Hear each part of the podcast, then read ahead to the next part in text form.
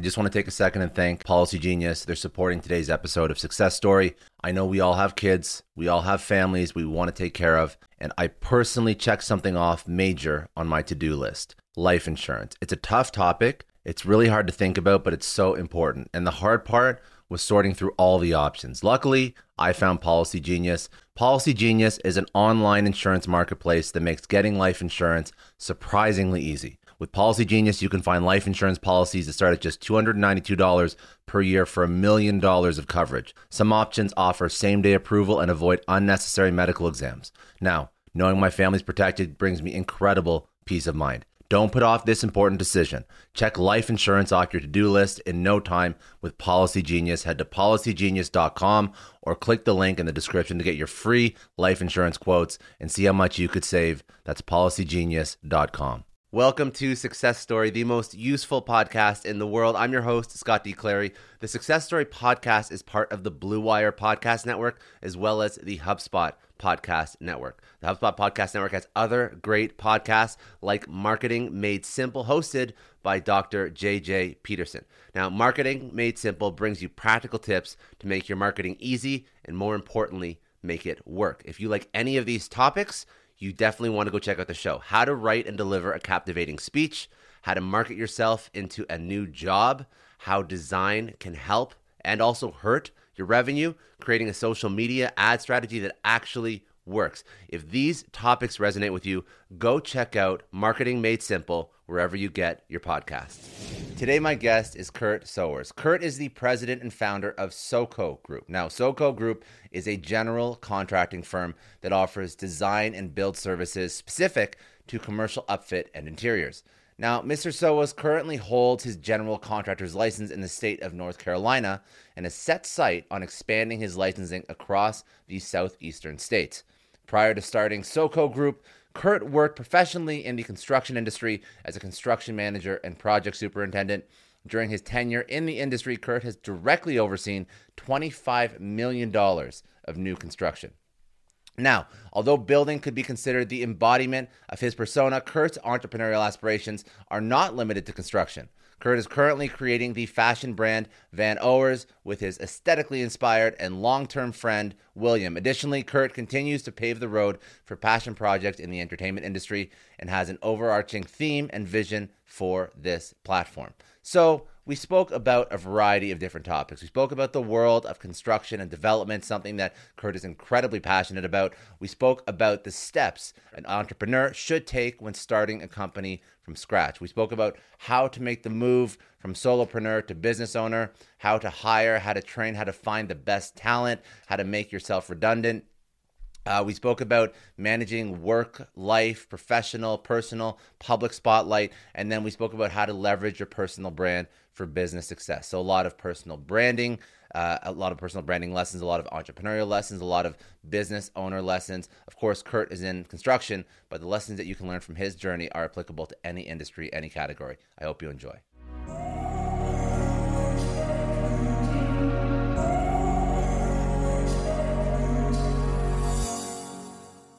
Bringing it back. So I guess I kind of have this ideology or this uh, idea that I think people should you should do what you were inspired to do as a, as a kid, as a child, right? So, it, and it sounds dumb, but for me, I uh, I love Legos. I love building shit. I love Legos. right? So I was just like, all right, well. And then uh, in my teenage years, and then in college, I worked as a handyman. I built furniture. I worked in and out of almost every trade in the construction industry, and it was it was always what kind of came natural to me. I was good at it, so um, you know. Then I veered away from that for for a little while, and then in college too, I studied studied construction management, civil engineering technology. So you know, very very very educated on the science of construction. Um, but I definitely, you know, I steered away from it, and I wanted to be like. I always thought I was like, oh, I'll be a be a businessman as a kid. I didn't know what a businessman was, right? And then as I got older, um, I realized I was like, this is the only thing you're actually like really good at and, and are inspired by. I get inspired by construction and um, and the industry in itself. Um, so that's kind of why you know I have stuck with it, I guess. So so yeah, you you have these like aspirations as a kid, and you have some idea of like well, actually mm-hmm. like what lights a fire. Yeah. But uh, I think that a lot of people like when they're coming at so so walk me through like even like in high school. Like, when did you start working in this? When did you start figuring like shit like I'm actually good at this, or is this something that you wanted to test out? Was it like high school? Was it college? Like what point? Yeah, it was college, just out of necessity. I mean, I put myself through college, so I was working at a car wash, and then um, a friend of my dad was a, a handyman, had a handyman business. So I apprenticed him pretty much all through college, um, and that's where I kind of cut my teeth as far as working in different trades, because we did it all: mechanical, electrical, plumbing, framing, carpentry. You know, so I kind of dipped my uh, hands in, in all the different. Uh, divisions of construction. Um, and I just kind of had a knack for it. And, and like I said, I enjoyed it. So from there, um, I was doing, uh, in college, I was studying business and I was terrible student, like terrible student. So I decided, it's like, all right, let's change pace. And I, I switched over to construction management and I found that I actually enjoyed learning about that. Um, so that's kind of what, what propelled me, I think, into this direction. And then like what like what does construction management mean? Um, yeah, broad term, right? But Yeah. construction management, uh, construction is actually very, it's a very scientific industry. Um, and you, you, you cover a lot of different, um, topics and disciplines. And, uh, so construction management teaches you about the different divisions, gives you a little bit of, um, background, uh, in, you know, structural engineering and kind of the, you know, the components that go into construction or, or Yeah. into building. Um, and then as far as the the management side of it, which I'm terrible at, to be honest. Like when I was working, um, I worked for a GC for years, and uh, I was a construction manager at first. I was terrible at. it. I'm a terrible project manager, but what I found that I was really good at, then I moved into a site superintendent. I was a great superintendent because that was when I was in the field, running the crews, getting shit built, you know, hands on. Um, so that's when I really started to, I think, excel in the industry when I became a uh, site superintendent. But like when you're if you're a site super, like Mhm. that's still like if you start your own business, like then you have to figure out the business side of Yeah. it, which is like a it's a motherfucker. Like it's not easy, right? So that's why I think a lot of people get stuck. Mhm. And when people try, like they're passionate about something and they start and they want to start something and they want to figure out a way to. They're working for something like and they're like, oh yeah. Yeah. I could totally do that, no problem. I could do what like my boss's boss's boss or the founder of the Mm. company could do, and they try it, and it's like not so Yeah. easy. And no, that's, it's it's not at all. It's it's. Uh, I'm a. I, I- I mean, I was just telling my friends earlier. I'm a. I'm a terrible businessman, but what I am good at, I'm good at building. Yeah. Uh, and I'm good at the relationship side of it. So, I'm good at getting people to uh, trust me to contract with me. Yeah. However, the business side is I'm I'm definitely still working through that right now, and that is it's, you know, it's tough, tough figuring out the the business side of things. I mean, the back of house, keeping up with all your paperwork. Uh, there's a ton of paperwork that goes into construction. So So if you start, okay, say you so you want to start into your own business in construction. So, like traditional entrepreneur, I'm just thinking like you can bootstrap this, you build your own company with the money you saved up, or you go raise money. So what did you do to like actually start your own company? I had nowhere near enough money to start my own company. It, it was kind of I, I started my company out of Wait, how um, much money? Okay, how much money were you making as a GC? Like before you pivoted, so like Yeah. you're still working for somebody. How Yeah. much money can you make there? I was making uh, about 95 Okay. as a superintendent for for uh, commercial GC. Okay, cool. So I was making good money. Um, and then when the pandemic started, actually, I, uh, I I'd been thinking about branching out on my own. Okay, so it was already, it was in, it was in my back of my head. I've been working at that point as a superintendent for, you know, like six plus years. You know, gained a lot of experience. I I knew that I was. I mean, a site superintendent is probably the most important person on a job. They're the one who who, who gets shit done, right? So I knew that my skill set that I could take that um, and be successful at it if I, if I wanted to on my own. So when the pandemic hit, uh, I was working for a company and they uh, asked to furlough me. Uh, we were doing like commercial tire centers. I did a lot of fast food restaurants. So all their contracts dried up right when the pandemic hit, and I was like, "Ah." they asked to furlough me, and I was like, man, this is it was like the kick I needed, right? Yeah, yeah. But I only had. It's embarrassing to say like how much I only had like 15k in the bank Shit. to start. Yeah, yeah, to start my own of, of like li- liquid cash to start my own company. And that's including like your rent, your food, like cost of living. yeah, you know? yeah, yeah, So I've just and I just dug in and did it, and uh, I don't know how, but everything worked out. It was it, the relationships I had built throughout the years of being a super. Yeah. Um, it was easy. I reached out to people I had built for developers and stuff when I was working for other GCs, and everybody was like, everybody fed me work. Everybody was happy to work with me. I was like, hey, look, just getting started. You know, I'll do a little bit cheaper, this, that, and yeah. I mean, I didn't really need or want anything for that first year. I had plenty of business. So. And so, like when you first started on your own, like what are the jobs you're taking? You're doing the jobs like yourself. Uh, no, no. I, so I'm I'm a true general contractor. So Yeah. I subcontract out everything. I don't self perform anything. I I um I have supervision on it, and I might do a little bit of handyman stuff at the end of a project, like touch up Yeah. and stuff. But no, so I I uh, so construction is broken out across 52 different divisions, and you have 52. yeah, for for larger scale. So Okay. what what I'm doing now, I'm mainly doing commercial interiors. So I'm only dealing with you know maybe 12 different divisions, if that. I mean, usually I have about seven or eight subcontractors on a job. Um, so I subcontract out every component um, of the job to different subcontractors, and then I manage them. You know, scope them out, uh, supervise them, um, and take it to the finish line. Yeah, but so if you're doing this, like you're trying to, so when you find your next project, like what are the things that you were thinking about when you first started, like to find your first project? So what I'm trying to do is trying to like take like the the experience that you have, and Yeah. then if somebody's like in this field right now, Yeah. what's the first action item they do? Like the first month, are you reaching out to all your you're reaching out to all your contacts? Yeah.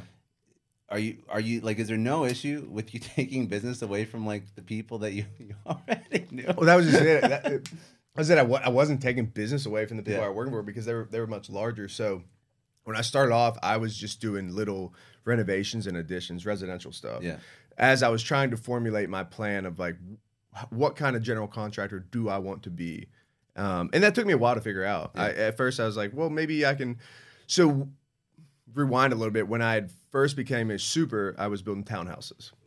So I had built um, 20 different townhouses in and around Charlotte.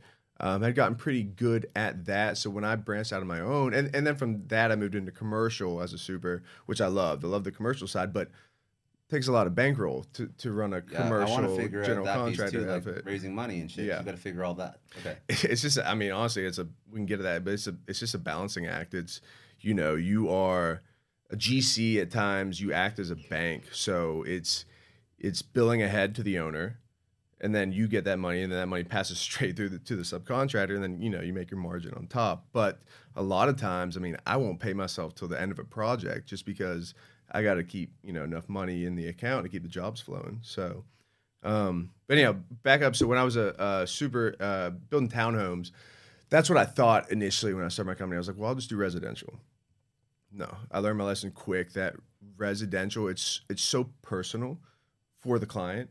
You know, they're they're they're living in that house. They have a timeline that they have to meet. The budget is always dicey. You know, they're always trying to cut corners, save money. It just it's a headache, uh, especially the way I'm set up. Um, to try to run a residential general contracting company, at least as a small company, Yeah. right?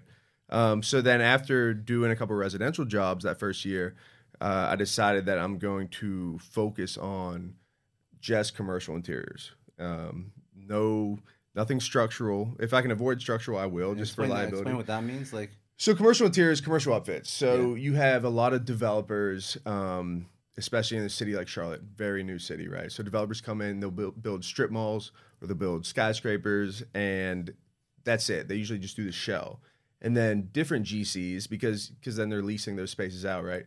So whoever they lease it out to, a restaurant or an office, whatever, then they bring in their GC to do the upfit. So that's that's the that's the market that I'm targeting right now. Just commercial interiors, commercial upfits, because I just think it's a it's a it's a reliable business model, and it also it's it's what I can handle right now is building a small business. You Yeah. know, with with minimizing my risk and liability. because if you go into one of these places, like, so, like, even like the cash flow you were just describing, Yeah. Like, you don't have a lot of margin for error. Like, you have a lot of room for error on these Mm. deals. So, like, you're selling the service, you're selling yourself, you close the deal. Yeah. You have to subcontract all these other subcontractors. You have to bring Yeah. them into the deal. They finish the work. I'm assuming when you're first starting out, you can't work on that many projects. No, I mean I'm I'm I've got four right now, and I'm stretched thin. Yeah, because it's a lot. it's a lot, yeah. And then like when you're when you're doing this stuff, like you're a small business owner at this point.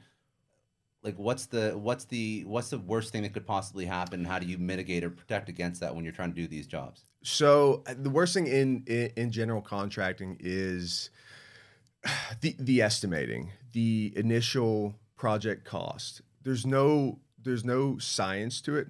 I mean, there's a bit of a science to it, right? Uh, The way you estimate is you you break everything down into the smallest margin possible or the smallest unit possible, and then you apply a, a price point to it, and then you build out your estimate. You know, so say for for flooring or paint, you break out flooring into you know square foot, and then you can apply a, a X per square foot, or per brick, you break it out per brick.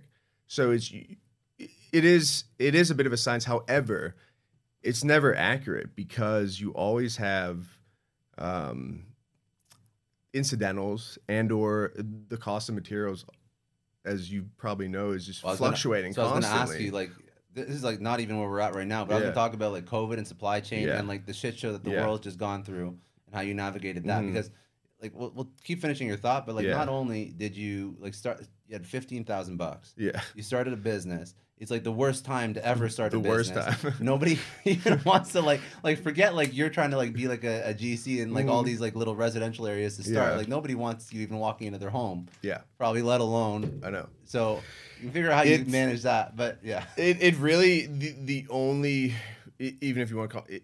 I don't even consider myself suc successful. Yeah, I mean, I guess I built a business out of out of nothing. But as far as the monetary side, I'm only now becoming successful. But where I found success that first year was completely dependent on um, the relationships I had built. I'm a good like I'm a relationship That's guy. a lesson right there. Yeah, I'm, I'm a, like if if I see value in in a relationship, or even if I don't, I I I, I treat people very well. I respect people, and I try to. If I do see potential value in a in a person or relationship, I definitely make it a point to follow up on that relationship. You know, to just just keep up with that person uh, or that business, and just you know establish some sort of, of relationship. And, and because of that, because of I guess my way with people, that that led me to be able to be successful, or, or, or at least to be able to keep business coming in. Yeah. So okay, so you had business coming in, but you also had to deal with like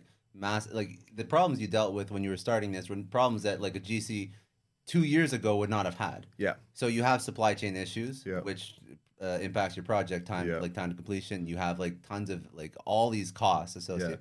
So like the first deal you worked on, or the first few, what was the like the absolute worst shit that happened that you had to figure out? So the And also just like the general climate of like supply chain and how it impacted you. Yeah, it, it, it's it, it's not even just supply chain and material costs, and then it's it's also labor. The labor uh, is so difficult, especially on the residential side. It is another reason why I backed away from it because it felt as it felt as the labor pool on the residential side were like rookies. You know, these are these are people, even if they were a, a established subcontractor, their labor pool was still they were still getting like new guys, and you know they'll claim they're a painter, but they were, you know, a Not. carpenter the day Yeah. before, and it's Yeah. like so it, it was just been very difficult to navigate Why, the why labor is that pool. though? Just because there's not there's not people there's nothing sexy about blue collar, Yeah. right? So the the the labor pool for the construction industry is getting smaller and smaller. I mean, and that's why we have a lot of trades being filled by you know Latinos or Mexicans because they're willing. They they love blue collar. They love it. That's a good day's work for them. They enjoy it. But I think our society has taught you know most American born people, American born men, grow up in a society where blue collar is not sexy. So they're not aspiring to go be a tradesman or be an electrician, a plumber, uh, you know. And they and like like idiots, they're gonna work for like some seventy k a year job for like when the they could 40 when they could be making like- 120 as a plumber, you know. or they can make a shit. I know I know GCs like I'm not saying it's easy work. I I've I've I've spoken to a lot of them, and like they make bank, but like it's tough work. Yeah. because I think a lot of them don't know how to scale up a business. Yep. So they work. They, they get to where you are, or Mhm. even less than. They're not working on four projects at a time. They're working on Yeah. one project at a time, and it's just them. And I remember talking to one guy. He was like, "Yeah, like you know, I could, I could never have to work again, but like Mhm. I can't because like my whole body's broken from doing the work that I'm Yeah. doing the past like 30 years." I mean, it's true, man. That's another thing. It is it is a tough industry and there's so many other ways out there. If you're a smart uh, man or woman, there's so many other ways to make that money in other ways, right? Yeah, true. So Then- you don't doing have- it yourself for do- sure, Yeah, yeah. doing it yourself, and or you know you don't have to work the hours that you do. I mean, general contracting, it's like it, it's a constant. It never stops. Literally, it's it's can be seven days a week. A lot of the stuff I'm doing right now, since we're in commercial interiors, uh, we're working in like medical spaces and stuff, so we have to work after hours. So Yeah. I mean, I'll have guys working until midnight on some jobs. So it, it, it's a business that really doesn't sleep. So it's long hours. It's exhausting. There's a reason why you see like old GCs that are all gray and grumpy. Yeah, you do- yeah. for good reason. it's, it's, it's tough. So you so you Yeah. you got to figure out how to get out of you have to figure out how to get out of the actual working in the business, Yeah. right? Mm-hmm. So okay, so you figured out like you- actually you have a ton of problems. I don't even know how you solve for any of them. So you have supply chain issues, you Yeah. have contractor issues, Yeah. and like labor issues. Um, you have like cost of goods issues. Costs all over Okay, the so then how do you actually fix any of this stuff? So what did you actually do to like get the right people, make sure the project is done on time? How did you find stuff that wasn't way overpriced, or did you not? And you just it's it's a constant game, especially lately, of pivoting. So so construction in the first place is a never ending game of solving problems. It's it's no matter how well you have it planned out, something's gonna happen during the day and you're gonna have to solve that problem. So that that's always a constant with construction. But with all these added, all these external factors now that we have, um, attributing to to it, like the supply chain, labor shortages, material costs all over the place, it, it just makes it that much more difficult. So yeah, you have to constantly pivot, and also, and this is a part that I actually I lack is communicating with the owners and or banks.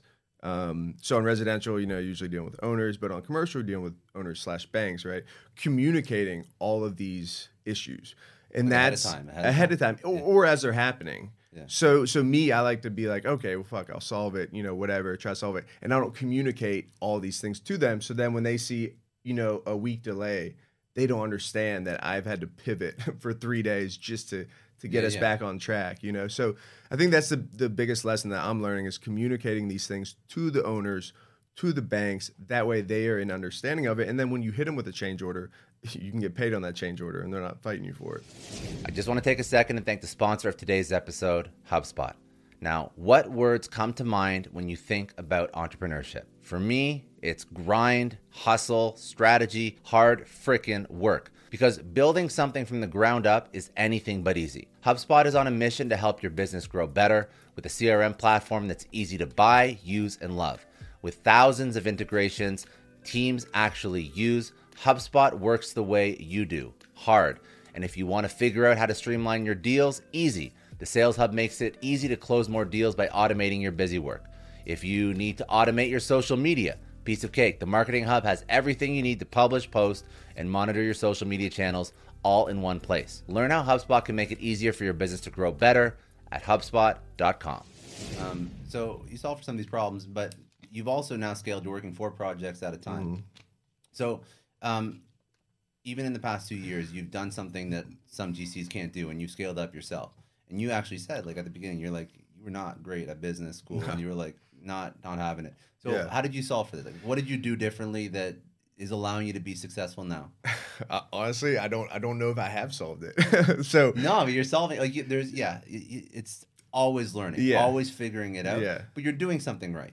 I, I I think where I find my success is that I I get up every day and, and I work. So I know how to build.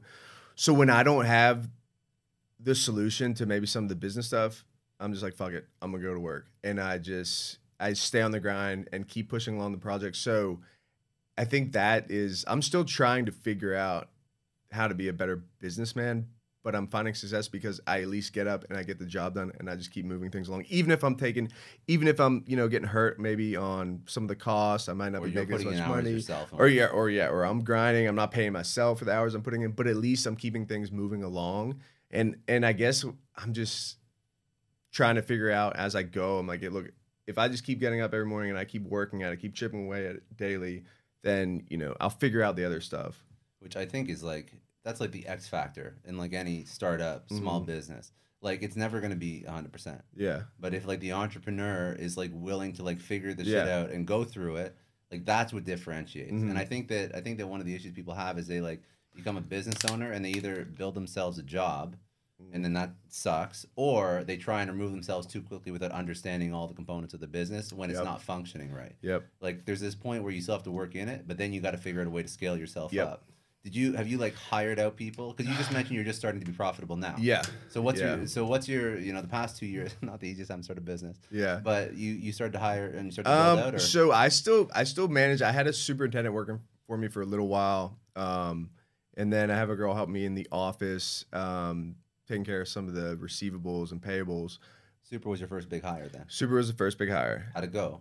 It went well, but then he left me to go back to work for himself as a handyman. Shit. So it was great. It was, Yeah. it was like he was covering some some some of the residential stuff I still had going. He was covering those for me, and then I I have a hard time. The next big step is is hiring a, a full time super to manage the commercial projects for me because right now I, I I'm in the field all day. I- and if I'm not in the field, I'm on the phone all day with my subs. So I still supervise all my commercial projects. I mean, I'm I'm very hands on, um, and only. I, I mean, I could I can I'm now I can afford to to bring somebody on, but it's also I got I don't know how to. I need to hire somebody that's really good at it already, and then maybe just trust them to do it, or you know, or have to train somebody. So that's going to be a, like a difficult step I was gonna for me. I was gonna ask like when you when you like so again small business owner hiring like super Mhm. critical role for the first Super time like, critical, super, super yeah. critical. Um, obviously you don't have it down to like a perfect science, but what are the things like people should look out for? Somebody's hiring that first like Yeah. critical hire. What made you pick this this super? Uh, honestly, because he was just a young kid who I thought was, you know, influential and or, or, or that I could influence him rather and Yeah, yeah. kind of, you know, curate him how I Like wanted. like like teachability. Yes, Yeah, yeah, yeah. yes, very. He was younger. He was ambitious, wanted to get in the industry. But now I'm I'm realizing that my next hire for a super will be I'm gonna steal, you know, a, a 40, 50 year old man that's been doing this for another company for years. I'm gonna pay him what he needs to get paid, and he's gonna do it better than I could. You know? Um, okay, so if you're gonna make that kind of hire, you need money, and let's Need talk money, about let's talk about cash flow. Let's talk about profitability. Mhm. So, um, you can be as specific or as ambiguous as you want. Some people Yeah. talk in numbers, but I'm still curious. Like, even percentages. Like, how did you what you close one project out? Yeah. Now you're working on four. Why only two years later you're starting to be profitable? Um, I- I guess it's not How that I wasn't. Did you pay? Did you pay yourself? I paid myself. Okay. Yeah, so, so I paid myself. So I guess that's that's it. I was profitable, but you know, after paying myself, my expenses, I just I just left money in the company because, as I said before, a GC is like a bank. You you are always having to float money, and a lot of times, and this is where I need to get better on the business side. You know, a lot of times I'm I'm not getting paid from the owner 30, 45 days after I bill. But all my guys, they want to get paid on Friday. All my Yeah, subcontractors, they don't give a shit. and and that's and that's the reason why like that's why the good ones that's how I keep them showing up because I pay them on Friday. So I'm having to float a lot of cash a lot of times. I mean, I got to keep my guys paid um, because they do good work for me, and you know I got to respect them, and they need to get paid, and that's so. do you like you- like when you do this kind of business, you have like massive cash flow issues. I'm assuming if that's the case, because you have like a net thirty or a net sixty Yeah. on the owner paying. yeah, Okay. yeah. So yeah, so I'll be floating. So maybe I'll invoice. You know, um, take like this barbershop I just finished. One of my invoices, uh, it was a smaller job, right? The whole job was only like 125k, but you know I sent a thirty thousand dollar invoice. Yeah. I wouldn't get paid. That one was actually had to go through the bank, had to go through the developer, then to the bank. By the time I got my money was 30, 45 days in the rear. Yeah. Time I sent that invoice, but I'm paying all my guys every week. So so I'm having to float that 35K for just on that job. And like, would you if you had to redo it, would you Hmm. like go raise money, take out a loan? Would you do it different? Um, I would. It make things. It would make things easier, honestly. And that's. Um, I'm getting to the point where I'm thinking about. You know, should I? Should I? If I want to scale, right? I need good help. Yeah. So if I'm gonna afford a good super that's been doing this for 20 plus years, right? I'm gonna need to pay him 100k or more. So I'm at that point. I'm like, do I? You know, do I go get a loan to hire a guy for six months and then he can kill these commercial projects for me while I go out and get more business and while you know while I Yeah. build the business. So that's that's kind of where I'm at right now. What do you What do you think? I mean, I could I could float it, but then I'd put myself in a pinch. It's like I should Yeah. use somebody else's money, right? And then I can re- recoup it per the job because uh, anybody on the job should get paid by the job, right? Yeah, like the 100%. super's expense should be on that job. So, but it, again, it's it's the cash flow thing. Um, What was like the the biggest like shit hit the fan moment your in your entrepreneurial journey where just things like did not work out? Shit hit the fan. Honestly, Every day or not? I mean, shit hits the fan frequently, but as I said, I've been pretty fortunate thus far. I, you know, anytime I think that I might, I'm like, oh shit, am I gonna have a cash flow issue? It, it just has worked out for me. So I don't know. Maybe I've just been blessed, been fortunate. Blessed, fortunate, hardworking too. I Yeah. think. Who do you like when you when you're trying to like learn this now? Where do you go to learn and to sort of like upskill yourself? Like Mm. you're trying to figure all this shit out. So what's your strategy? I just study. I study other companies. I study people. Yeah. Um, you know, the guy who brought me really into the professional construction industry, my mentor of sorts. He wasn't really a great mentor, but he was a great guy to study. Like he was a gunslinger. This guy was, you know, he was always bringing in deals, always making it happen, and then he he had the ability to then, you know, come through with it. He would he was like a developer slash builder. He's like a restaurant owner. He's got his hands a little bit of everything. However, you know, if he struck up a deal, he would then find a way to get it done, or he would build it. So studying him a bit kind of just gave me the inspiration that because I, I knew talking to him, he didn't always have the answers, but he was like, "It's not rocket science. We'll figure it out." And it's not nothing. Nothing we do in construction. It's not rocket science. You can you can figure it out, but I think a lot of it is just getting getting the deal on the table and then figuring out how to get so, it done. So like when you say that though, like then you're saying one of the most important skills, which I think I agree with, is sales. Yeah. You got to sell yourself. You Mhm. got to sell yourself nonstop. So you like you accomplish that by having a great network, Mhm. and you're still going out and closing deals right now. Yeah. How do you how do you bring in new business?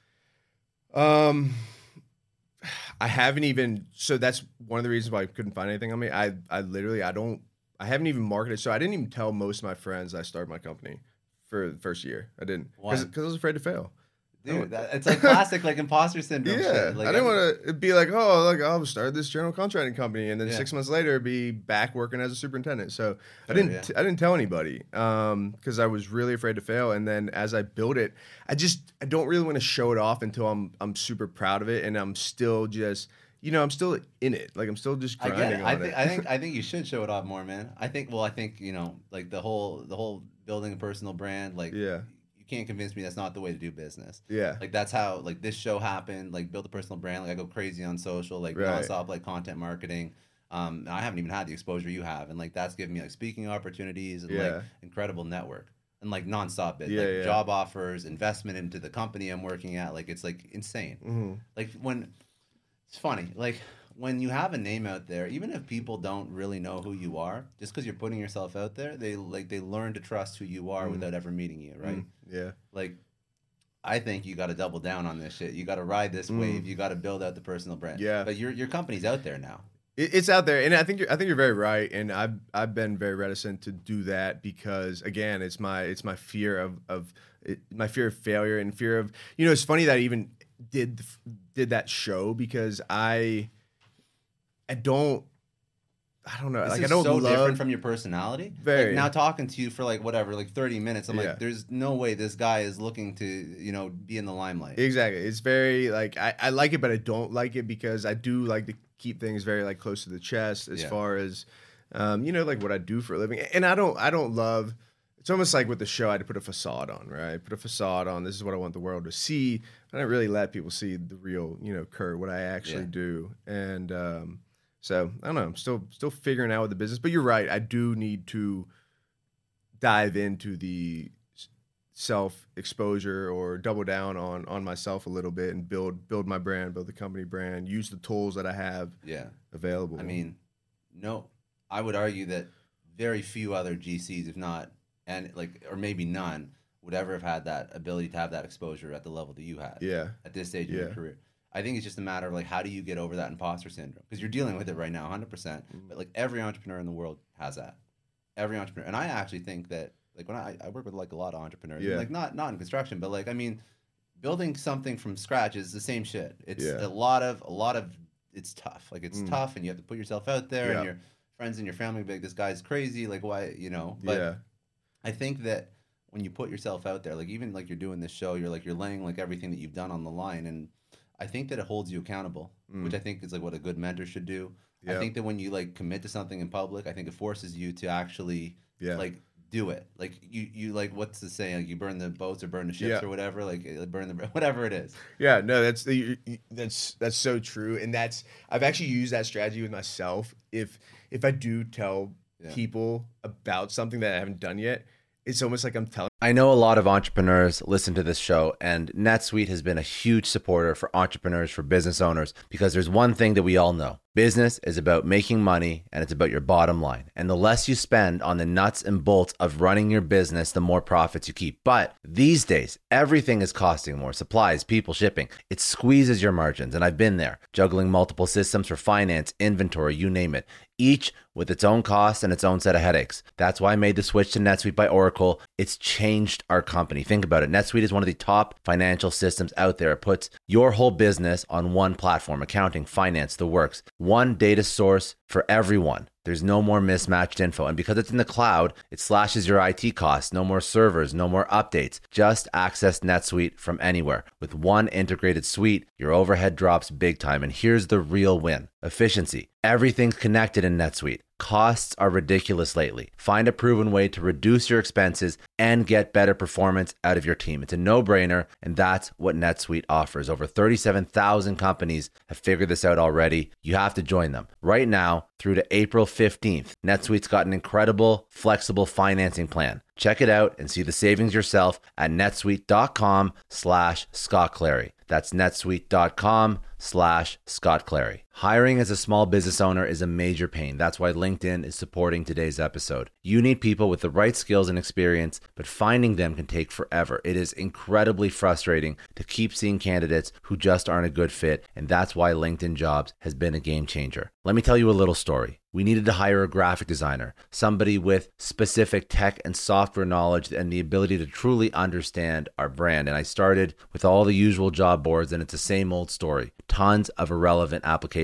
No one's really matching my needs. I tried LinkedIn jobs and the quality of candidates was just on another level. People with impressive portfolios, relevant expertise. I finally felt like I was interviewing the right people. That's truly the power of LinkedIn's massive professional network. You're tapping into this huge pool of talent you simply wouldn't find on other sites. It's about finding those niche candidates you actually need. And with the right people in front of you, hiring becomes a breeze. Did you know that 86% of small businesses find a qualified candidate on LinkedIn jobs within 24 hours? That is how well their system works. Honestly, do yourself a favor and try LinkedIn jobs next time you're hiring. You can post your job for free at linkedin.com slash excellence. That's linkedin.com slash excellence. Terms and conditions apply, but it's definitely worth trying out. I don't know about you, but the idea of being harassed, scammed, or even worse, all because somebody found my personal information online, that's terrifying. Our political opinions, our addresses, even stuff about our families, it's out there for anyone to grab. And did you know that data brokers are allowed to sell information on over 98% of Americans? It's scary stuff. That's why I've partnered with Delete Me. I personally use Delete Me. They're a big friend of the podcast because I put myself out there online. So safety is a huge concern. It's really scary how easy it is to find someone's details and information, but Delete Me creates a layer of protection that we all need. You tell Delete Me what you want gone, and they make it disappear from those sketchy data broker sites. And Delete Me doesn't stop. They constantly monitor the web to keep your information off those lists. It's like having a privacy watchdog that never sleeps. You need to take control of your data and keep your private life private by signing up for Delete Me. They're giving a special discount for all Success Story podcast listeners. Get 20% off your Delete Me plan when you go to joindeleteme.com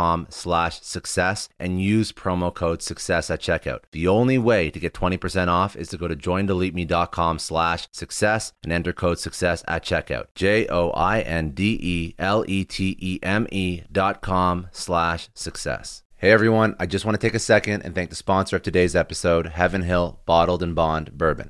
Now, I don't have a lot of liquor sponsors on this show. Heaven Hill Bottled in Bond is actually one of my favorites. I've drank it for a few years now, and this is why we actually decided to work together. Heaven Hill Distillery, family owned since 1935, is a great entrepreneur story too. So there's five brothers.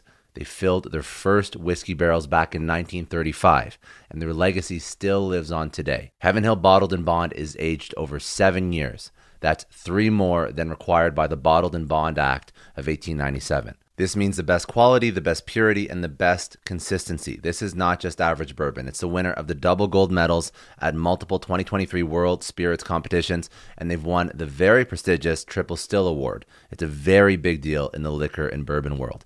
Heaven Hill Bottled in Bond boasts an exceptionally smooth oak flavor, while its aroma offers a sweet blend of caramel and smooth vanilla.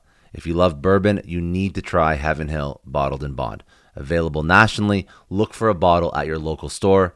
Heaven Hill reminds you to think wisely, drink wisely. Think back to your last few days in the office. Did any of them leave you feeling really accomplished? Not the kind of day where you're running around like crazy, but where you've made real progress on something that matters. Because being busy doesn't always mean being productive, and I bet you we've all been there.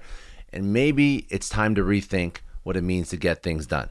Today's episode is sponsored by Belay. And what they help you do is, instead of getting sucked into emails and to do lists, they help you delegate tasks and focus on big goals. They can connect you with top notch US based talent who are ready to take on those time consuming tasks that bog you down. Let's be real, there are way more important things you could be doing than bookkeeping or wrangling a packed inbox. They have virtual assistants to handle all of those pesky administrative tasks or accounting professional to take care of all your financials. But here's the best part you don't have to waste weeks searching for the right person. Belay's personalized matching service works quickly, sometimes matching you with the right talent to take stuff off your plate in under a week. Are you ready to try a different way of working? Check out Belay's list of the top 25 things you can delegate to a virtual assistant. It might just change your business and your life. Text success, that's S U C C E S S, to 55123 to get the list and to start transforming your to-do list with Belay. And then because that holds me accountable, I'm like, well, I better fucking do it now. Yeah, exactly. You know? Well, you got it, right? You got it. You're like, so this guy.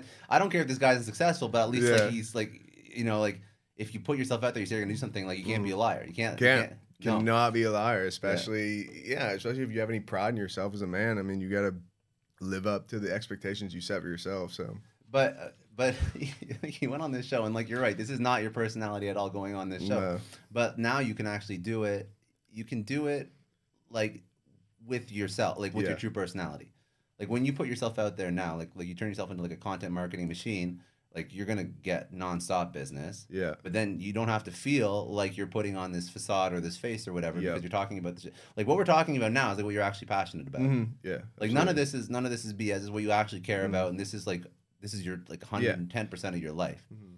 So you just turn like this into like your your daily, and then I think that would attract business. I think that Mhm. would actually give you like a a- huge amount of success Yeah, and probably expedite your growth much quicker yeah, because now if you think about all the different parts of the business that like a, a strong personal brand accompli- like touches like yeah maybe you have more exposure on social but like also you'll have a better time landing projects Mm. because like now people will want to associate with your firm you'll have a probably an easier time attracting talent too Mm.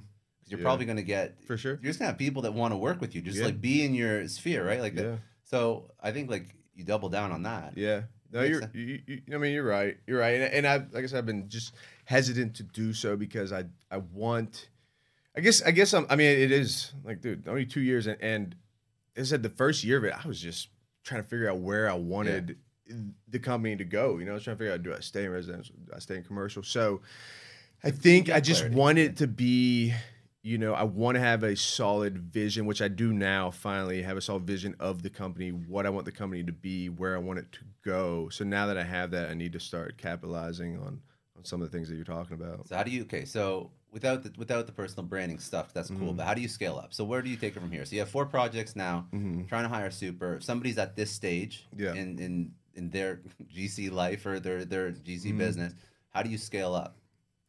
Um, I mean, I, I can't do it without I can't do it without help, and so I got to get the right help, um, and or partnerships. So, and that's kind of like three of the biggest projects. I mean, in in all actuality, I have actually have six current projects going on, but two are closing out. So I got four, but three of those are I've got uh, partners with them, and I'm, I'm I'm acting almost as a subcontractor to them, but I'm I'm building out the whole jobs for them.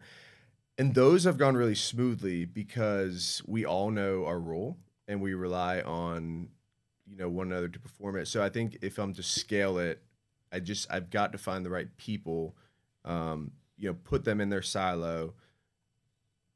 They do what they need to do to run the company, and then I can continue to you know float ten thousand feet. And Yeah. Like, what's your vision moving. for like where you want to take this?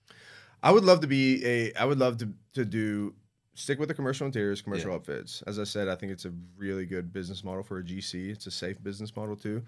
But I would love to be, you know, multi-state. Um, I'd love to be the go-to guy for certain restaurants and or businesses that I'm their guy when they're opening up in a new city, new Franchise or state. Boom, yeah, I'm the guy that comes and does the update. That's all relationship play. all relationship. Yeah. all relationship. Yeah. Is there like is there like like um like regulatory things you got to think about when you switch states in this industry? Um, just applications. So you have reciprocity uh, in a lot of states with with your North Carolina GC license. You have reciprocity in a lot. But you have to apply for it and then take. Sometimes you got to take a small exam. That's it, and then you can just play. Okay. Mhm. Except for up north, it's a little more difficult up there. Um, I want to just uh, so now I want like general like entrepreneurship advice people that are starting Mm-hmm. out. So what is you know if you're talking to a new entrepreneur, like Yeah. what's your best advice for somebody who's starting something from scratch?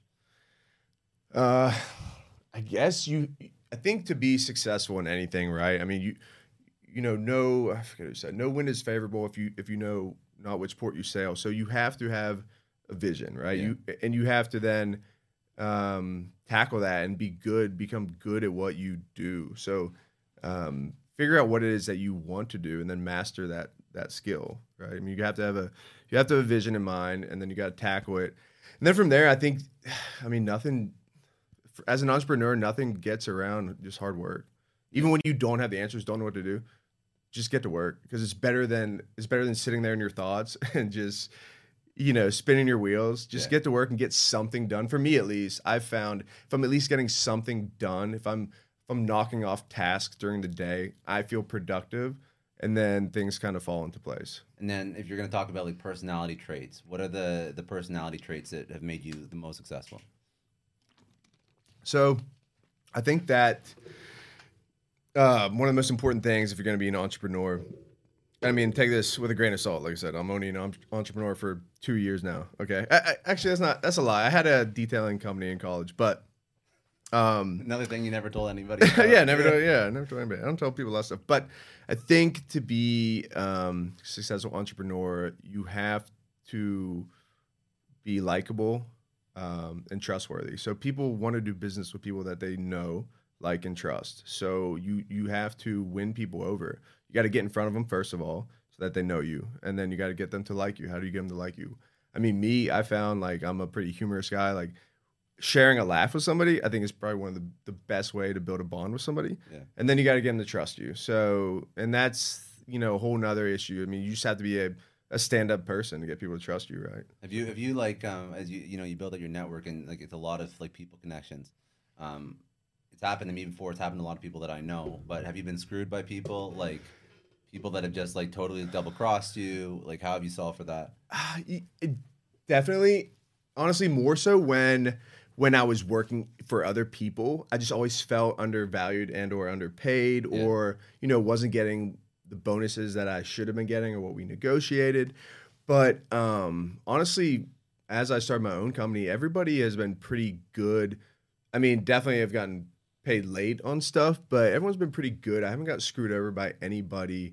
Um, but I think that's also because I'm careful about who I do contract with. I mean, I'm I don't enter into any deal um, randomly. Every every deal that comes my way is um, from a contact. You know, it's it's uh, because they know me or know me from somebody else. It's it's I'm not out there shopping, you know, just shopping for deals. And I think that's where people get get screwed because when you do shop around like that, you're you're also dealing with an owner that's shopping around. Um, and, and you know doesn't value a lot of people undervalue GCs in general, or people in construction. I think a lot of people definitely undervalue their uh, time and expertise. So I just think that's how people do get screwed in this industry is you know shopping around, shopping around. They want the best deal. They want the best deal. You you can't have it all. Right? You don't get you don't get the timeline, you know, the price and the quality. Yeah. Yeah, you get two of them. So, so you got to choose which two you want. Yeah. Um, it's- at least in contracting. I just want to take a second and thank the sponsor of today's episode, Manscaped. Now, Manscaped has spent two years designing the most comfortable boxer briefs out there. Sleek, soft, comfortable, and flexible. The brand new Boxers 2.0 from Manscaped are the most comfortable boxers I've ever worn. They are the global leaders in below the waist grooming. They have the Lawnmower 4.0. Now they have the Boxers 2.0. If you want to check these out for 20% off plus free shipping, use our code 20success at manscaped.com. Here's a little bit more about the boxers. They are a game changer. The micro modal fabric is buttery soft and breathable. It keeps everything cool. Walk, run, strut. These moisture wicking boxers breathe without breaking a sweat. The tagless waistbands hug your body without digging in, and it lays flat against your skin to reduce chafing. Front fly opens, giving easy access and makes bathroom breaks quick and efficient. You can even choose from arrangement of designs and colors and sizes ranging from small to 3XL. Now, get 20% off plus free shipping with our code 20success at manscaped.com. That's 20% off plus free shipping with our code 20success at manscaped.com. Um, no, I just like you actually you've had like a like I ask all these questions because like there's people that have like horrible stories from when they were starting business. Yeah. You actually haven't dealt with like a lot of negative stuff. Dude, I've been extremely blessed, literally fortunate, and Like uh, like I don't know. They're they're like knock on. Let's knock. yeah, knock on wood. Yeah, I mean, I'm sure I will get let's keep it going, man. Let's sooner than later. But again, I, I um, yeah, I, I don't contract with people I don't, I don't know and or don't have a relationship with. So and like like I guess I am curious. Like after you. So after you went into the show and you came out of it and you had amount, like this amount of fame, has it impacted or changed anything? no, because I haven't, I haven't capitalized um on it like like you talked about. I, I still even after the show, I, you know, I mean, I still don't have a website. I'm building it right now. Um, and that's mainly because I I didn't want to showcase all, some of the previous projects I had done because it's that's not the work I want to attract moving forward. Understood. Yeah. So I'm, I'm I'm only now building it out so that I can showcase some of these commercial interiors that I've completed because that's the trajectory that I want for the company. So um, no, it didn't really affect me business wise, other than people do like especially some of my subs, they they want to work for me. They want to work with me. Yeah. So that is has probably helped a little bit. And whether you know, I don't know. Double down on that. Yeah. You got it. Like it's gonna make your life like exceptionally easier. That's that's my Yeah. my two cents. Whatever. Yeah. Figure out like go hire somebody to help you out with like content or something. Yeah. Like just throw up your phone. Like this is like Gary V Yeah. style shit. Like you just put anything that you love, you put it out into the world, you make Yep. content around it. Yep. But I think that's Yeah, I know. I, I need to. I think I've just been. I'm afraid to just like take that leap. And like I said, I want. I want to have all the pieces in place. I want to have. never I want to have everything they'll never- structured. They'll never and- be in place though. Yeah, I know. They'll 100 percent never be in place. Yeah. So I think that, yeah, I think that everyone has that problem. I think that the people that are the most successful at it, they don't think too hard about it. Because if Yeah. you think too hard about Yep. it, you're gonna realize that not everything's perfect. No, you're right. I mean, that's if you listen to any of these you know, super successful entrepreneurs, they're just they just fuck it and go all in. I mean, yeah, because you got to have a little bit. You got to have a little bit of like not thinking clearly when Mhm. you're starting something that you want to blow Yeah. up and make it huge. Like what I mean by that is like if you think through every possible thing that can go wrong, Yeah. this this show would have never happened. Yep. This podcast, your business, it Yeah. never would have happened yeah, so true. because people just like get up in their own head, Mhm. and then you just you just absolutely sabotage your own progress. Absolutely. But yeah. you got yeah. I mean, like you're at the point. Like I'm I'm sort of like preaching to the choir. Like you're you're in it. You could definitely leverage Yeah. it. But I think also like like I mean like the the person that you were on the show and everything that pulls up when you Google. That's not even like who you are. no, no, no. not the shit that you're proud of. You know what I mean? yeah, it's not at all. I mean, I had, like I said, I put on a bit of a facade. Um, you know, I don't think I think facade is too. maybe not harsh. facade, but it was just facade just- insinuates to like the personality you had on the show. You were pretty like to the point. Yeah, it was, Yeah. was very much myself. I guess I was just it, I didn't I didn't open up, really let people know about who who I actually am, what That's- inspires yeah. me, what drives me, why you know what makes my my clock tick. Yeah, So, and and has your like as I I also just want to understand why you thought this was a good idea when you're trying to actually build a business. Because somebody said to me like, "Hey, Scott, like I'm trying to start this thing, but just don't worry, I'm gonna film for Yeah. like X period eight time." weeks. Yeah, Dude. dude, like that's I put out fires for two months after I got back. I have no doubt. and I had so I had a guy that I had a joint venture on, on, on a residential project with, and he stepped up for me. I paid him to run point on all the projects for me while I was gone. Um, and he did a good job. And I had a, I had a, a the super at the time running You the projects. water, by the way? No, I'm good. I'm All right, okay, cool. Um, I had here. that super running. Yeah. Um, running jobs for me, so it was good, but it was just it was very difficult to manage that while I'm filming 15, 16 hours a day. It was like it was chaos. Um, so yeah, but it was it was a, uh, and I've used this analogy before. I had to pull the scales out and say, okay, what what could this hurt me, and then what you know how yeah, could this help me? Potential benefit. yeah. Yeah. so it was yeah it was it was it was a you know cost versus success and, and so i figured that okay if i lose a little bit by filming the show I, I think i can gain from it after and that's where i'm at now I mean, you're not wrong. That's why I think it, like it, it's it, you have to like double down and lean into it. yeah for sure. Um, your business, like the priorities that you had when you started the business versus now, have those changed at all? Like what you're actually focused on accomplishing? How has your mindset changed?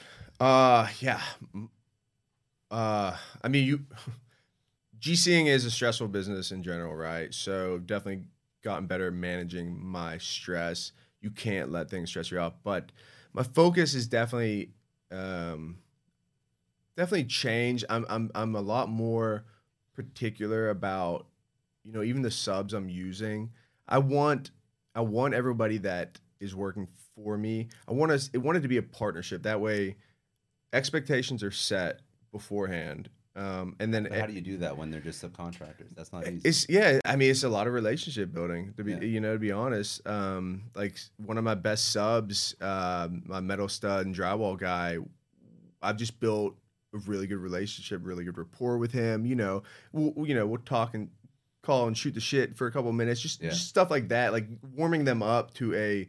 Um, not just a business relationship, but an actual relationship, and I think that that inspires people to to do better work for you you know, and or then work for you. So, you know, if I come in on a job and uh, you know their numbers over budget, if I've got somebody that has been working with me, it's way easier to say, "Hey, look, I need you to cut five percent here." That way, we can do this job together. So it's Yeah. almost like bringing them in as as partners, and that's what I'm that's what I'm focused on now. Is everybody I work with, I want it to be a very um, almost personal relationship with these guys. That way, they are inspired to do good work for me and then stick with me because the market is crazy. I mean, you, you you have guys that if they're a guy that you've never worked with before, they'll walk off the job because they'll get paid, you know, five cents more a brick somewhere else or something. It's it, you know That's stupid. insane. Yeah, but that's that's that's how the market Is is. the market like so? Is the labor market a little bit better now, or Um, it's it's tough, but I've I've definitely honed in on I only use certain guys. I very rarely now am am out there trying to compare prices. Like, you know, if I've got a good sub, I'm not out there shopping another subcontractor for that same division. Um, I'm just breaking it down to you know to linear foot of, of metal stud and square foot of drywall, and then kind of just just getting that price together and saying, hey, look, what's your profit margin here? Okay, I'm I'm good with you making this much profit. What's your time in here? So it's more of yeah, I'm not I'm not shopping out. I'm not I'm not trying to you know make somebody work on something for me. I mean, it takes a lot to put together an estimate, right? So Yeah. I hate wasting people's time. actually? By the way, so I was just at we're we're in my we're in Miami right now in Florida, Yeah. and there was a, a merge. It was like a huge tech conference like two weeks ago. yeah. and the winner of this like pitch competition with Kevin O'Leary, he had this tool. Uh-huh. It was like an AI tool, and what it does is it uh, with AI measures every measurement that you would normally do in an estimate. Yeah. In like the matter of like seconds. Wow. It's like in ten seconds it does like a whole building, and the guy like. I need, like- I need that. yeah, yeah. I'll, get, I'll, I'll give you, I'll give you Yeah, the name of the company after. that. Yeah, it's insane. Yeah. So I mean, like that's something. But anyways, I just thought of that. But that's a, and he was going on about how insane a process it is to estimate It properly. is. It is, and it's like that's, and, and luckily that's when I got into the industry. That's what I started off doing. I was a project engineer, so I was doing estimates, and I learned the old school way on on, on plans. So I would pull out a set of plans. You know, I'd have all my uh, measurements, and I would scale everything, and then compile an estimate. Um, but I need to get more technological with it because I still kind of do the old school this, way. is, this is cutting edge as hell. Like Yeah. no one else. Has. It's not like you're behind the. It's Yeah. not like you're missing out, and all the other GCs have it. That's why he was so successful in Yeah. his first year because he's like, he's building something that and, no one's ever heard. and of. that's that's can be so helpful. I mean, I that's part of getting business is you have to be able to turn around an estimate at a reasonable time. Yeah. You know, because they are, you know, you, typically if you have a you know bigger outfit, say a dental practice or something, they're getting two, you know, at least two or three bids from bigger GCs, and then they can compare them a little bit. So you have to be able to produce an estimate in a timely manner, and that's something that I definitely struggle with because I'm doing it all myself still. I'm not Yeah. outsourcing that. So Yeah, you like that's something that that's one of those things like where you look at like the the the activities or the things you could do that would have Yeah. the highest impact on your business. Yeah. that's definitely one of them. For Yeah, sure. absolutely. Like, that's like probably like you know you take your you take your business from X you know whatever it is in revenue and you like you know probably 10x that when you start Yeah. to sort of outsource that Mhm. task but that comes down to like hiring the right people figuring Yeah. out exactly who's not going to screw you yeah, by doing the job ethically, quickly, responsibly. That's Mhm. like, again, it all comes down to like hiring, relationship. Like it's all the same shit. Like that's Yeah. why like you build this company, you build a software company, you build like services company, like anything. yeah. Every business is people. It's always people, It's which is always like people. it's funny because people just like totally miss that point. Yeah, It's like how do I how do I transact my way to Mm-hmm. success and and just like churn and burn and use and abuse people and I don't care about Yeah. the relationships and it never works out. Like it doesn't matter if you're doing what you're doing or you're selling something that's a 10 million dollar thing to somebody. I mean, even if you're selling to an organization like a large organization, you're selling like, Yeah. my background's in software and tech. okay, So I sell, you know, you sell like a 10 million dollar piece of software to somebody Yeah. because you're still dealing with people. Yeah. a level of trust has to be Yep. established. That's it's the same shit. Yeah. Same shit on any level. Um, what was I gonna say? I was going somewhere with this too. Can't remember now. no, it's oh, I was gonna say like when you when you build out your company, like what's the point when and maybe this is something that you wouldn't do, but I see this as like a huge like revenue opportunity. Yeah. Do you ever go into like pure development, like where you're Oh, for sure. up. I think that is the eventual goal of anybody, any inspired individual in this You have industry. team. You, you have the team, and then once you get to a place where you've got the either bank connections or the the money, yeah it, I think it's a no brainer to get into development. I mean, that is, um, yeah, I think that's the end goal of of any builder. I mean that that that's in my in my mind, starting from conception to con- construction. I mean that's that's the whole the whole package, you know. So And- eventually, how I would would you go love- into that? Like you have to go raise money or what? I mean, just make this business successful first, you know, and then once I get really good at doing what I do, or my company gets really good at w- doing what we do, I think it would just be, you know, a matter of time before I end up in that, you know, in that part of the industry. Yeah. Um, and and I do have a lot of connections in that industry, um, but yeah, just a matter of time and it's again it's one of those things why i haven't like promoted my company that hard it's it's one of those things that i don't do anything quick like like i think You on could. things You- i know but i i Dude, like you think too much. Like, Yeah. you're thinking, you're overthinking. Well, I mean, it's good to overthink sometimes. It's probably Yeah. that's probably actually why you've actually had like a pretty good two years yeah because you think through stuff. yeah But I mean, there's something to be said for like velocity too, yeah and just like moving quick, yeah and breaking shit and figuring it out. Not Yeah. always. It's not always fun. not always no but some of those guys that are just hammers i mean they they get shit done i mean Yeah. that's all they know you know is they just push push push and you know act without thinking and you know super successful like steven steven and steven's dad from from the Yeah, show yeah, yeah. he's like that the guy's a hammer he just he's just a gunslinger he just puts Just deals together and he gets it done Yeah, and it's and it's wild i mean how quickly he's able to to get shit done it's also stressful as hell though. yeah oh yeah I mean, you gotta have. I think that another like another thing that really makes people successful is like their their um, confidence in themselves. uh-huh. And I think that that can only be that you built that like over time. Like I think like when you've like killed it for multiple years in a row, yeah then you realize like hell, you know, I figured out all this other shit for the past 10 years, 20 years, 30 years. Even if I go into a situation that I don't really know that well, Mm. there's a pretty damn good chance I'm going to be able to figure it out. sure Yeah. again not rocket science we can figure anything out if we want to Yeah. i mean No, I I, feel it. Okay. Um I want to do uh, I want to do a couple like like rapid fire to pull out like insights from your life. Is there anything else that like is top of mind for you right now that's like really relevant that you want to like go into? Like I, I feel like where you're exactly at with your business. Yeah. Like you're you're at a at a great point right now. I still think you should double down on the personal brand stuff. Yeah. But like you are like killing it in like the small business space, and then it's like Mhm. just like uphill from here. You've already Yeah. figured out like the how to make a business functional, Yeah. how to make a business profitable. That's like That's the core. Yeah, Yeah, that's the that's tough the core. Yeah, yeah. No, I mean, I don't think so. Uh, I mean, I'm I'm still in the I'm still in the thick of it though. I'm in I'm in the grind. I mean, I'm not gonna try and preach to anybody about what it takes to be an entrepreneur because I'm sure people know a lot better than I. Yeah, but a lot of people know a lot less too. Yeah, that's true. Yeah, I mean, there's something to be said for building like, like we were talking before, like like businesses that are like not like sexy businesses, like Mhm. it's just like hard work. But yeah, I think that if you look at the businesses that really take off quick, like you have like a lot of software businesses, or now you have like a lot of like a lot of blockchain and Mhm. crypto and stuff like that, and they just like attract money. yeah, And they attract so much money. And if you develop a great product, for example, you can use the internet to get it out yeah, to a million people overnight very easily. yeah, I'm not saying it's easy, but. I'm saying that when you're dealing with people and projects and physical things that you have to do and you have to build, Mm. like not you're not brick and mortar, but like same category. Yeah. Like you're building shit, you're Mhm. selling shit, you're Yeah. you're solving shit in real life, Yeah. and you don't have the ability to scale up at the same level. You can't just take No. on tomorrow. 2000 projects. No. If you had a software product, you could. You could tomorrow take on 2000 users. You don't have the luxury of doing that. no, So you got to figure out, and every single thing you're doing is a high risk activity, technically, as a business owner. yeah, And that's something that I think like is truly admirable when you can figure that out, because I think Mhm. that that's exceptionally hard to do. Mm. Because I see a lot of people that don't do it well, and I see a lot of people that, again, they've done the same thing as you, but then they stop after two projects, and that's the rest of their life. yep. They started, but then to scale up is like the difficult Mm. part. So you're Yeah. solving for that. No, and that and that's exactly that's exactly where I don't want to get stuck in, and Yeah. that's I've I've noticed that lately because I get pulled into the grind, and then I'm you know I'm just running these projects all day, and I'm like, hey, where's the vision at? You know, Yeah. you get stuck, and then you you lose sight of where you want this thing to go. So How do you how do you keep reminding yourself of where the vision's at? What's your I get fucking tired. Yeah.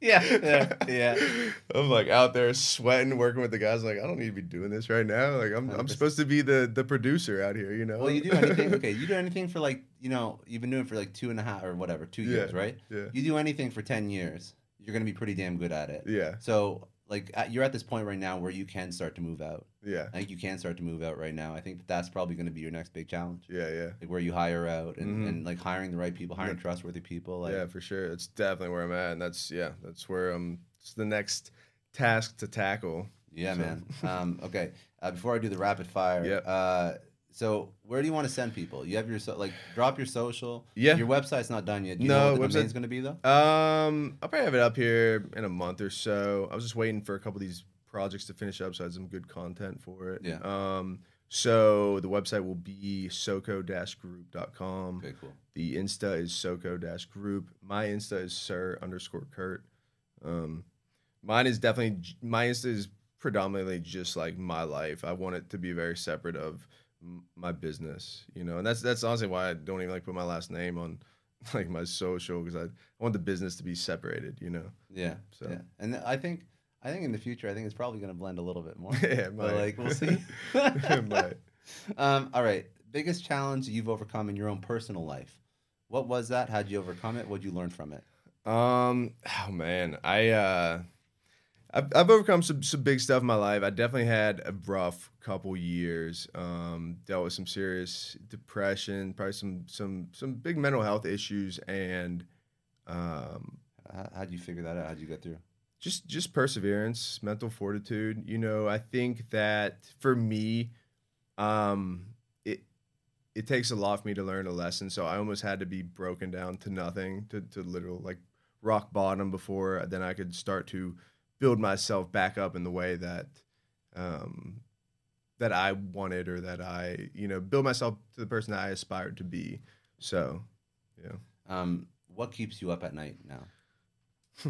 uh just honestly clients and expectations keeps me up at night expectations from other people and then also from myself you know i You think you seem like somebody who's like harder on yourself than anybody could ever be. for sure for Yeah. sure i have a lot of definitely expectations and and i think that's what broke me down years ago when i was in my early 20s was i i didn't turn out to be the guy that i had dreamed of as a kid and as a as a teenager and in college it just didn't shape out for me and then so i had all these expectations for myself and i didn't i didn't turn out to be that guy so it's like i beat myself up on it and went down a dark turn so i think that's something that i've i've definitely had to wrestle with and just yeah set expectations for yourself but you have to do something to get yourself there. You know, you Yeah. can't just blame it on all these external factors. I mean, you have to look yourself in the mirror and just, you know, get shit done. If you want to be that person, then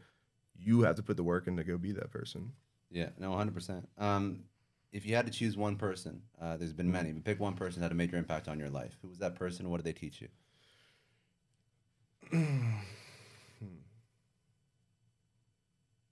I would probably say the, uh, the as far as definitely business wise, the the guy who brought me into the industry. This Um, gunslinger guy, yeah. quasi mentor, but not really Yeah. guy. Okay, Yeah, yeah. Um, he was definitely just a very inspiring. He a he he took risks with people. You know, he he kind of took a risk on me. Like maybe this guy will do well, maybe he won't. So, you know, he took a risk with me. It turned out working, you know, working out well for him. I learned a lot from him and his company.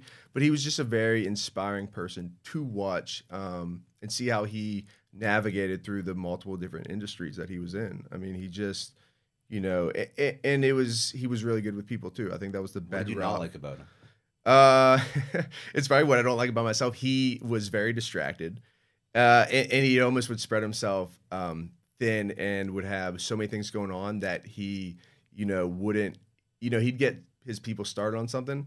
And then just be like, all right, you're on your own, get it done. Because he would expect, because he knew if he was on his own, he would figure out how to get it done. So it's like you either sink or swim type of deal. And a lot of people, I mean, shit, when I was there, we had so much turnover because Because of, because people- of that, yeah, yeah. people would sink. You know, he would just get people started on one of his projects, and then, you know, he would disappear and go start something else.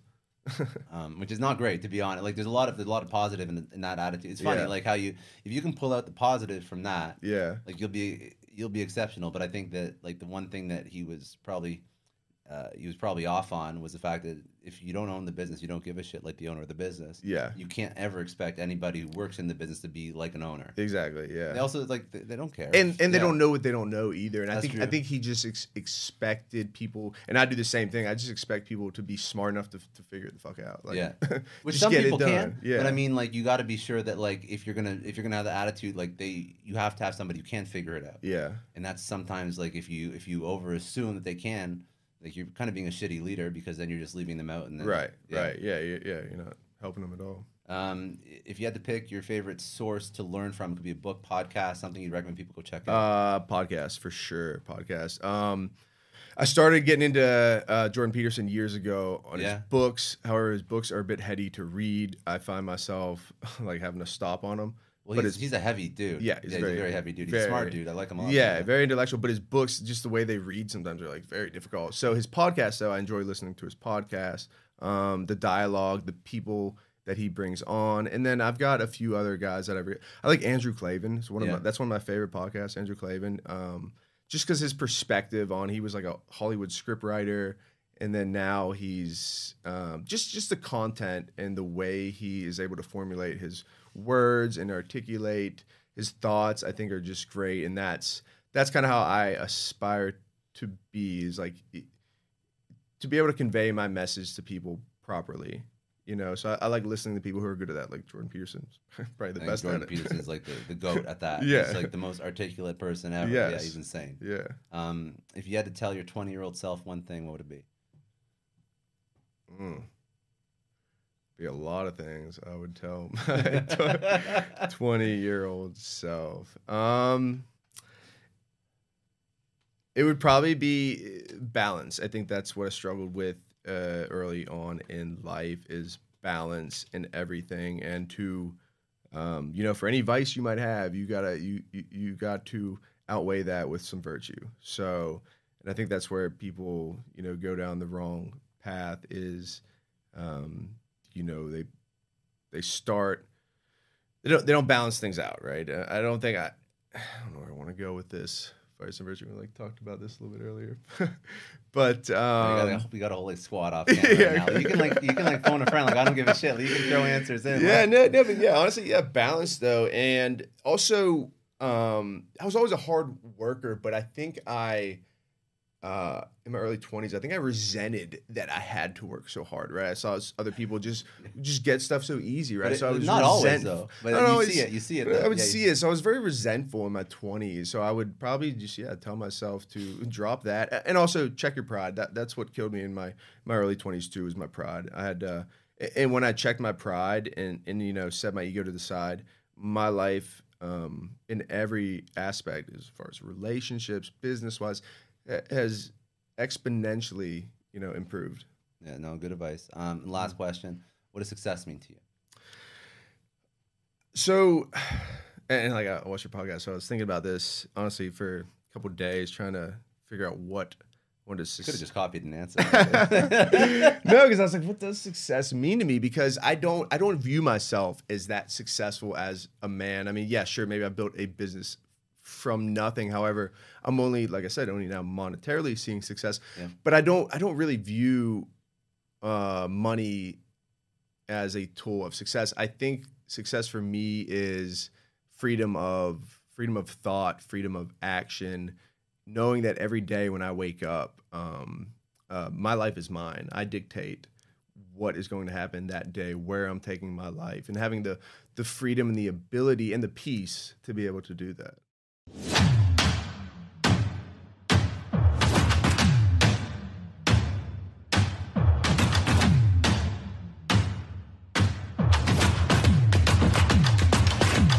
I know a lot of entrepreneurs listen to this show, and NetSuite has been a huge supporter for entrepreneurs, for business owners, because there's one thing that we all know business is about making money and it's about your bottom line. And the less you spend on the nuts and bolts of running your business, the more profits you keep. But these days, everything is costing more supplies, people, shipping. It squeezes your margins, and I've been there, juggling multiple systems for finance, inventory, you name it each with its own costs and its own set of headaches. That's why I made the switch to NetSuite by Oracle. It's changed our company. Think about it. NetSuite is one of the top financial systems out there. It puts your whole business on one platform accounting, finance, the works, one data source for everyone. There's no more mismatched info. And because it's in the cloud, it slashes your IT costs. No more servers, no more updates. Just access NetSuite from anywhere. With one integrated suite, your overhead drops big time. And here's the real win efficiency. Everything's connected in NetSuite. Costs are ridiculous lately. Find a proven way to reduce your expenses and get better performance out of your team. It's a no brainer, and that's what NetSuite offers. Over 37,000 companies have figured this out already. You have to join them. Right now, through to April 15th, NetSuite's got an incredible, flexible financing plan. Check it out and see the savings yourself at netsuite.com slash Scott Clary. That's netsuite.com slash Scott Clary. Hiring as a small business owner is a major pain. That's why LinkedIn is supporting today's episode. You need people with the right skills and experience, but finding them can take forever. It is incredibly frustrating to keep seeing candidates who just aren't a good fit, and that's why LinkedIn Jobs has been a game changer. Let me tell you a little story. We needed to hire a graphic designer, somebody with specific tech and software knowledge and the ability to truly understand our brand. And I started with all the usual job boards, and it's the same old story tons of irrelevant applications. No one's really matching my needs. I tried LinkedIn jobs and the quality of candidates was just on another level. People with impressive portfolios, relevant expertise. I finally felt like I was interviewing the right people. That's truly the power of LinkedIn's massive professional network. You're tapping into this huge pool of talent you simply wouldn't find on other sites. It's about finding those niche candidates you actually need. And with the right people in front of you, hiring becomes a breeze. Did you know that 86% of small businesses find a qualified candidate on LinkedIn jobs within 24 hours? That is how well their system works. Honestly, do yourself a favor and try LinkedIn jobs next time you're hiring. You can post your job for free at linkedin.com slash excellence. That's linkedin.com slash excellence. Terms and conditions apply, but it's definitely worth trying out. I don't know about you, but the idea of being harassed, scammed, or even worse, all because somebody found my personal information online, that's terrifying. Our political opinions, our addresses, even stuff about our families, it's out there for anyone to grab. And did you know that data brokers are allowed to sell information on over 98% of Americans? It's scary stuff. That's why I've partnered with Delete Me. I personally use Delete Me. They're a big friend of the podcast because I put myself out there online. So safety is a huge concern it's really scary how easy it is to find someone's details and information, but Delete Me creates a layer of protection that we all need. You tell Delete Me what you want gone, and they make it disappear from those sketchy data broker sites. And Delete Me doesn't stop. They constantly monitor the web to keep your information off those lists. It's like having a privacy watchdog that never sleeps. You need to take control of your data and keep your private life private by signing up for Delete Me. They're giving a special discount for all Success Story podcast listeners. Get 20% off your Delete Me plan when you go to joindeleteme.com slash success and use promo code success at checkout. The only way to get 20% off is to go to joindeleteme.com slash success and enter code success at checkout. J-O-I-N-D-E-L-E-T-E-M-E dot com slash success. Hey everyone, I just want to take a second and thank the sponsor of today's episode, Heaven Hill Bottled in Bond Bourbon. Now, I don't have a lot of liquor sponsors on this show. Heaven Hill Bottled in Bond is actually one of my favorites. I've drank it for a few years now, and this is why we actually decided to work together. Heaven Hill Distillery, family owned since 1935, is a great entrepreneur story too. So there's five brothers. They filled their first whiskey barrels back in 1935, and their legacy still lives on today. Heaven Hill Bottled in Bond is aged over seven years. That's three more than required by the Bottled in Bond Act of 1897. This means the best quality, the best purity, and the best consistency. This is not just average bourbon. It's the winner of the double gold medals at multiple 2023 World Spirits competitions, and they've won the very prestigious Triple Still Award. It's a very big deal in the liquor and bourbon world. Heaven Hill Bottled in Bond boasts an exceptionally smooth oak flavor, while its aroma offers a sweet blend of caramel and smooth vanilla. If you love bourbon, you need to try Heaven Hill Bottled in Bond.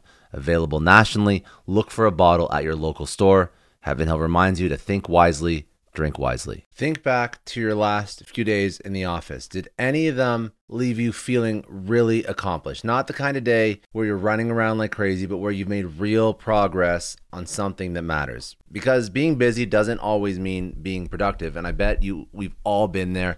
And maybe it's time to rethink what it means to get things done. Today's episode is sponsored by Belay, and what they help you do is instead of getting sucked into emails and to do lists, they help you delegate tasks and focus on big goals. They can connect you with top notch US based talent who are ready to take on those time consuming tasks that bog you down. Let's be real, there are way more important things you could be doing than bookkeeping or wrangling a packed inbox. They have virtual assistants to handle all of those pesky administrative tasks, or accounting professional to take care of all your financials. But here's the best part you don't have to waste weeks searching for the right person. Belay's personalized matching service works quickly, sometimes matching you with the right talent to take stuff off your plate in under a week. Are you ready to try a different way of working? Check out Belay's list of the top 25 things you can delegate to a virtual assistant. It might just change your business and your life. Text success, that's S U C C E S S, to 55123 to get the list and to start transforming your to do list with Belay.